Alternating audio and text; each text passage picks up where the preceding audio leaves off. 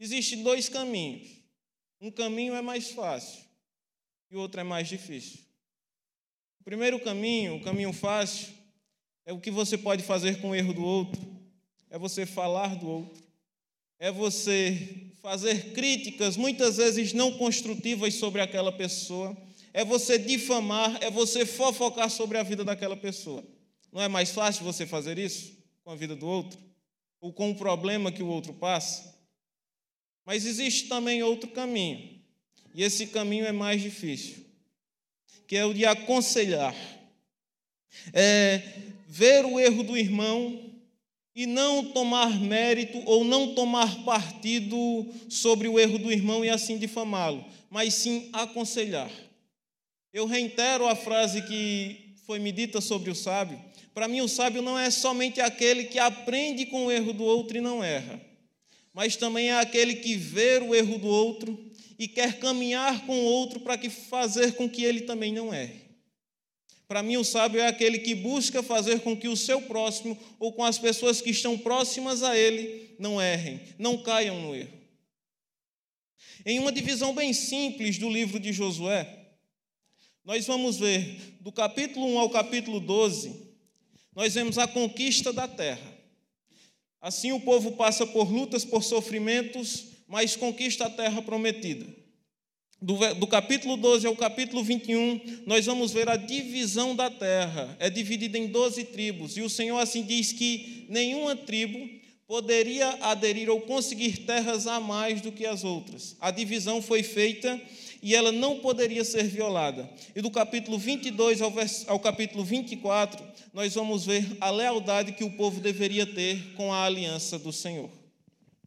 Mas é verdade também dizer que o povo de Deus nunca foi um povo santinho.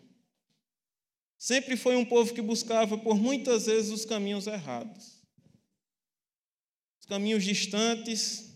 E nesse capítulo 24, nós vemos agora a figura não de um Josué, como no capítulo 1, com força e vigor físico para liderar o povo quando Moisés morre e assim Deus o chama. Mas no capítulo 24, nós vamos ver a figura de um Josué idoso e perto de sua morte. E o que é que Josué faz perto de sua morte? Nos versículos 1 e 2, se você deixou a sua Bíblia aberta, nós vamos ver que Josué faz. Depois Josué reuniu todas as tribos de Israel em Siquém e chamou os anciãos de Israel, os chefes, os seus juízes e os seus oficiais, e eles se apresentaram diante de Deus. Então Josué disse a todo o povo: Assim Deus, o Senhor Assim diz o Senhor, Deus de Israel: antigamente os pais de vocês, incluindo Terá, pai de Abraão, e de Naor, viviam do outro lado do Eufrates e serviram a outros deuses. Josué, agora no final de sua vida, ele convoca o povo para uma grande assembleia, para reedificar a aliança que o Senhor havia feito. Mas Josué não para por aí. Em uma divisão simples desse capítulo 24, nós vamos ver do versículo 2 ao versículo 4, Josué dizendo para aquela nação de Israel, por que o Senhor havia escolhido. O Senhor escolheu Abraão, tirando de uma terra chamada Ur dos Caldeus, uma terra, uma nação politeísta que adorava vários deuses. E assim Deus converte o coração de Abraão e chama Abraão para fazer dele uma grande nação e essa nação seria conhecida como o povo do Senhor. E de Abraão, Deus fez com uma mulher estéril conceber Isaac, Isaac a Jacó, e a descendência de Jacó vai para o Egito. E do versículo 5 ao versículo 7, nós vamos ver a libertação do povo de Deus do Egito. Deus levanta outro grande líder, Moisés. E o grande marco, uma das histórias mais conhecidas sobre Moisés, é a abertura do Mar Vermelho. Deus liberta aquele povo da escravidão do Egito, do jugo dos egípcios, e quando o povo passa pelo Mar Vermelho, que o exército egípcio vai seguir o povo, Deus fecha o mar e mata todo aquele exército. Mas do versículo 8 ao versículo 12, nós vamos ver todas as pelejas que aquele povo passou todos os sofrimentos, as guerras. E no versículo 13, E esse texto aqui eu amo. Se você puder abrir o versículo 13 comigo, você vai ver o tamanho da graça do Senhor para com aquele povo. O Senhor vai dizer: Eu lhes dei uma terra em que vocês não trabalharam, e cidades que vocês não haviam construído. Vocês estão vivendo nessas cidades e comem das vinhas e das olivas que não plantaram. Olha que interessante. O povo, Deus havia feito uma promessa a Abraão que o seu povo viveria naquela terra. Mas, com o passar dos anos, o povo volta do Egito e o povo agora passa a viver na terra que emana leite e mel, sem ter feito nada. O povo desfrutava daquela terra sem ter feito absolutamente nada. E agora, no versículo 14 e 15, que até onde nós vamos, nós vamos parar por aqui, é chegada a hora de uma decisão. E essa decisão precisa ser tomada. E Josué, no final de sua vida, diz: Escolham hoje a quem vocês vão servir. Escolham. Escolham a quem vocês vão servir. E não é daqui a 10 anos, não é daqui a 5 anos, não é daqui a 50 anos, não é daqui a 100 anos, mas é hoje. E vamos ler o versículo 15, que diz o seguinte: Porém, se vos parecer mal servir ao Senhor, Escolhei hoje a quem sirvais, se aos deuses a quem serviram vossos pais que estavam da além do Eufrates, ou aos deuses dos amorreus, em cuja terras habitais. Eu e minha casa serviremos ao Senhor. É bem conhecida essa última frase do texto, não é? Mas é interessante porque toda aquela geração, uma, uma, um fato bastante conhecido no nosso meio é que de toda aquela geração que saiu do Egito, quantas pessoas entraram na terra? Duas: Josué e Caleb. A segunda geração daquele povo nasce no deserto, eles não tinham mais presenciado o Egito. Mas a terceira geração já nasce na terra prometida, já nasce em Canaã. E o que é que acontece? Essa terceira geração para a qual Josué escreve isso é a geração que não viu o poder de Deus e as maravilhas de Deus na sua presença. E vale lembrar que Canaã, a terra prometida, era povoada por os amorreus, uma geração pagã, uma sociedade pagã. E Josué escreve esse, capi essa, esse capítulo 24 no intuito de alertar o povo do perigo eminente eles viviam com nações pagãs ao seu redor. E se associar àquelas nações era perigoso. Eles poderiam ter casamentos mistos, poderiam abandonar a sua fé original e assim buscar fé em outros deuses. Portanto, Josué desafia o povo a temer o Senhor. Fica evidente, logo no início do versículo, se você ver comigo, o tom de ironia que José coloca. Ele diz: Olha, se parece mal para vocês servir ao Senhor, então vão servir outros deuses. Agora olhem, porque até chegar no capítulo 15, Josué vai discorrer sobre todos os benefícios que o Senhor tem feito àquele povo. O Senhor lhe livrou, lhes livrou da mão dos egípcios. O Senhor deu vitória a vocês nas batalhas, o Senhor deu a promessa, que era a terra prometida, e assim ele lhes deu. Se vocês querem servir os deuses que Abraão servia antes de ter abandonado, sirvam. Mas olhem bem, Abraão abandonou os deuses para servir um Deus verdadeiro. Abraão deixou de lado toda a iniquidade e a idolatria da sua terra natal para servir um Deus de verdade. Vejam, então sigam os deuses da terra de vocês, os amorreus. Mas lembrem-se que os amorreus não foram capazes de defender o seu próprio povo. Então, vocês querem realmente servir a outros deuses que não são capazes de proteger ou de dar confiança a ninguém?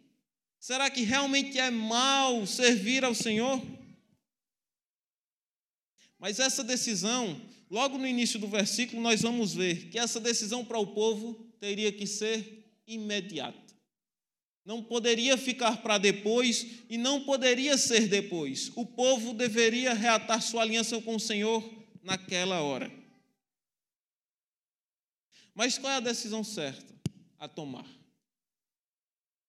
Ou qual a decisão certa a ser tomada?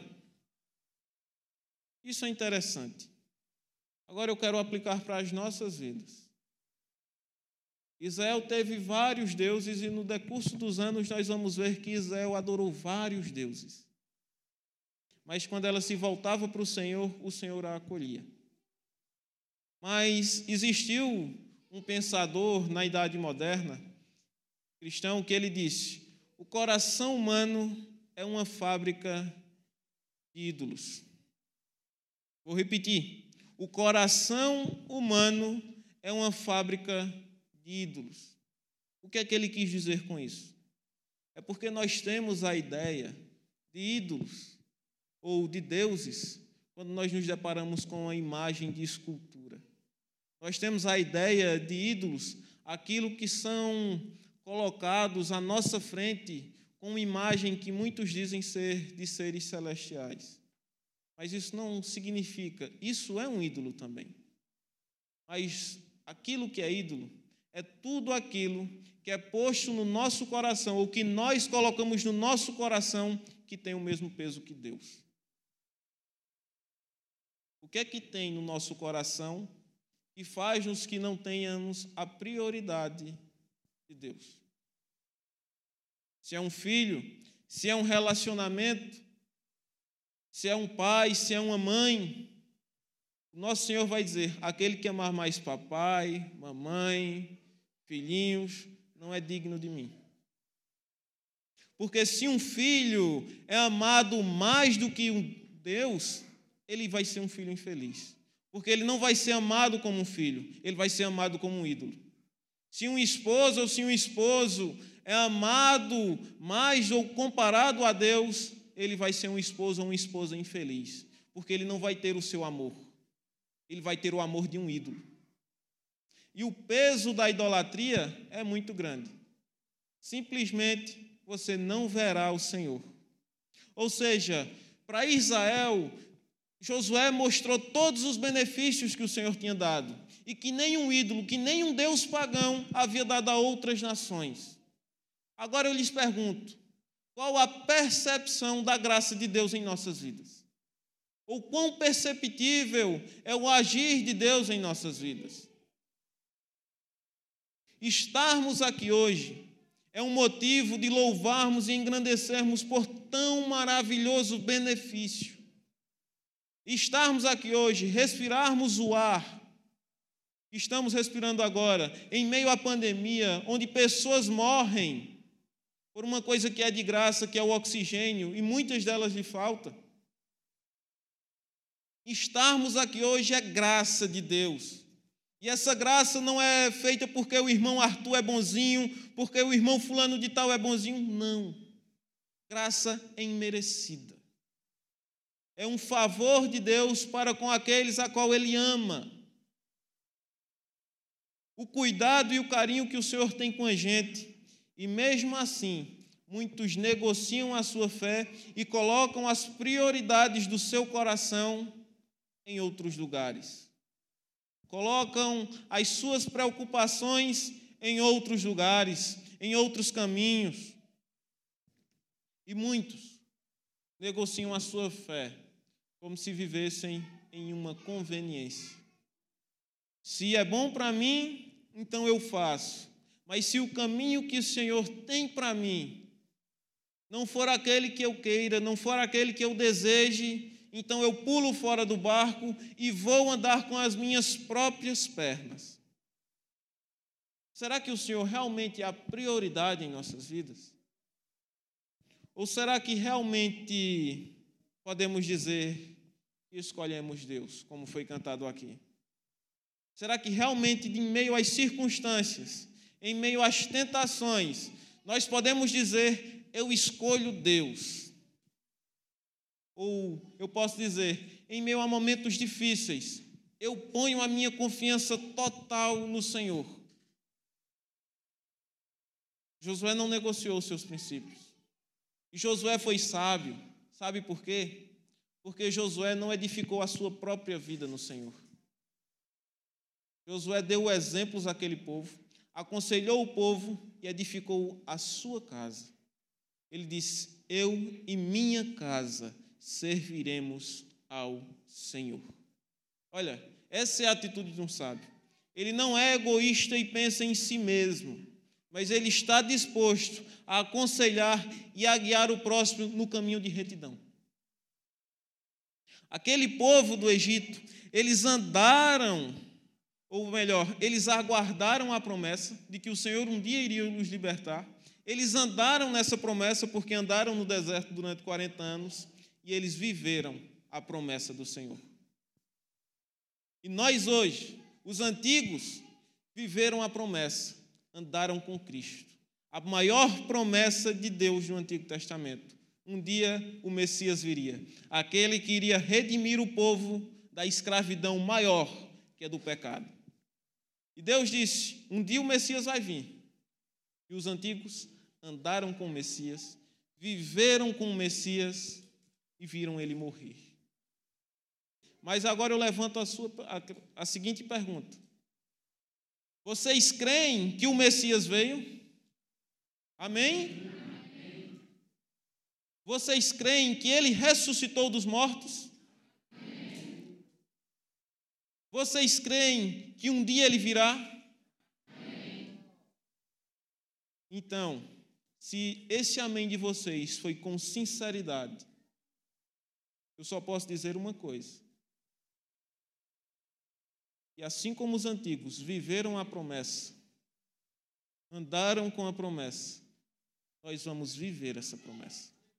Nós vamos andar, nós vamos desfrutar, não de uma Canaã agora corruptível, numa terra prometida corruptível, com pessoas corruptíveis, com pessoas que pecam, mas agora em uma terra que não há pecado, que não há choro, que não há dor, porque o nosso Senhor edificou essa cidade para todos os que amam a sua vinda. Essa é a maior promessa, mas há uma condição. Essa decisão tem que ser tomada de imediato. Existe um hino antigo que diz: Hoje Cristo te, te quer libertar, amanhã pode ser muito tarde. Nós não somos capazes de pensar ou agir em dois milésimos ou um milésimo de segundo à nossa frente. Nós não sabemos o que pode acontecer amanhã, ou no próximo minuto, ou na próxima hora. Então, colocar a nossa vida nas mãos do destino é uma aposta muito complicada de ser feita. Nós vemos nesse ano e o grande marco da pandemia, logo no início, foi dizer que só os idosos eram que corriam riscos de morrer. Só os idosos vão morrer se pegar a doença. Mas muitos idosos escaparam e muitas pessoas novinhas, assim como eu, morreram. Ou seja, a vida ela é um sopro. O apóstolo Paulo, ele dá um exemplo de vida quando ele diz que o homem é como se ele pegasse a água do mar colocasse na, sua, na palma de sua mão e ela logo fosse esvaindo. Você já fez esse teste? Você vai no mar, enche a sua mão ou a palma da sua mão de água e o que é que acontece? Seca. A nossa vida é isso. Nós corremos atrás de muitas coisas, mas a nossa vida vai secando, vai passando. Mas aqueles que vivem para Deus, segundo Paulo, e eu creio nessa palavra, são aqueles que vivem para a infinitude que é o oceano. São aqueles que vivem não para o que é passageiro, mas são aqueles que vivem para a eternidade. Não deixe que essa decisão, e é a decisão mais importante de sua vida, fique para depois. Existe uma palavra que nós não gostamos, é a palavra morte. E biblicamente nós conseguimos enxergar pelo menos três tipos de morte a morte física, a morte espiritual e a morte eterna. Explicando, a morte espiritual são todas aquelas pessoas que andam sem Jesus ou que não conhecem a Jesus, que não aceitaram Jesus como Senhor e Salvador de suas vidas. A morte física é uma transição. Você sai dessa vida terrena e vai para outro lugar. E a morte eterna é a pior tipo de morte. A morte eterna, ela é caracterizada pela separação de Deus e do homem. O homem não terá mais a separação, não terá mais a presença de Deus. Mas você sabe o que é interessante nesses três tipos de morte?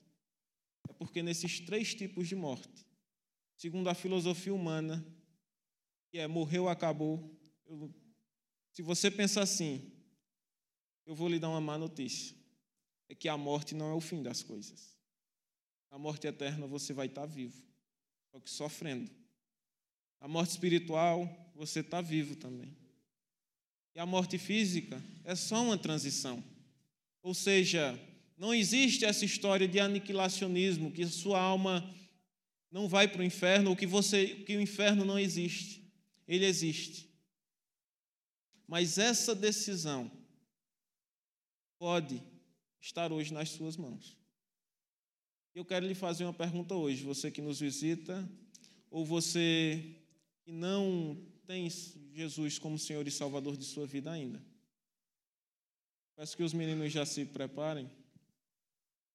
Como eu disse, a morte é algo iminente e pode acontecer a pessoas novas, a pessoas mais idosas, a pessoas que estão vivendo bem no esplendor da sua vida, no esplendor da glória humana. Mas ela passa. A vida passa e apoiar a sua vida, não somente nos seus desejos ou na sua esperança, que não está alicerçada em Cristo, é uma aposta muito arriscada. E o Senhor Jesus, assim como estendeu as suas mãos para Israel muitas vezes, ele pode estar e ele está estendendo a sua mão para você. A salvação é uma dádiva de Deus. Mas eu pergunto hoje: se alguém hoje sentiu o desejo no seu coração e entregar a sua vida não aos desejos, não às coisas errantes desse mundo, não a coisas transitórias e passageiras, mas se você quer entregar a sua vida àquele que é eterno, aquele que é santo, aquele que é justo, aquele que morreu por mim e por você peço que você faça um sinal com sua mão. E a igreja estará orando por você. Olhe bem, essa decisão é a decisão mais forte, mais impactante, mais séria e mais preciosa que um homem pode fazer. Entregar a sua vida a Jesus é você dizer com outras palavras: Senhor, me governe, me use e faça com que eu seja agora um vaso para a tua honra, para a tua glória. Essa vida não nos pode dar nada, mas o Senhor pode nos dar a eternidade. Mas se você também estar aqui hoje e se distanciou por algum motivo, e eu não quero saber, não quero entrar na questão dos caminhos do Senhor, mas que você vê hoje que só nele há esperança, eu peço você também faça um sinal com sua mão. Porque a vida, o Senhor nos dá várias oportunidades e nós devemos agarrá-la. Amém. Eu peço agora que o irmão Amauri venha aqui à frente e ore pela vida dessa jovem que entregou a sua vida nas mãos do Senhor. Após o louvor, eu peço que o a irmã Juliana louve.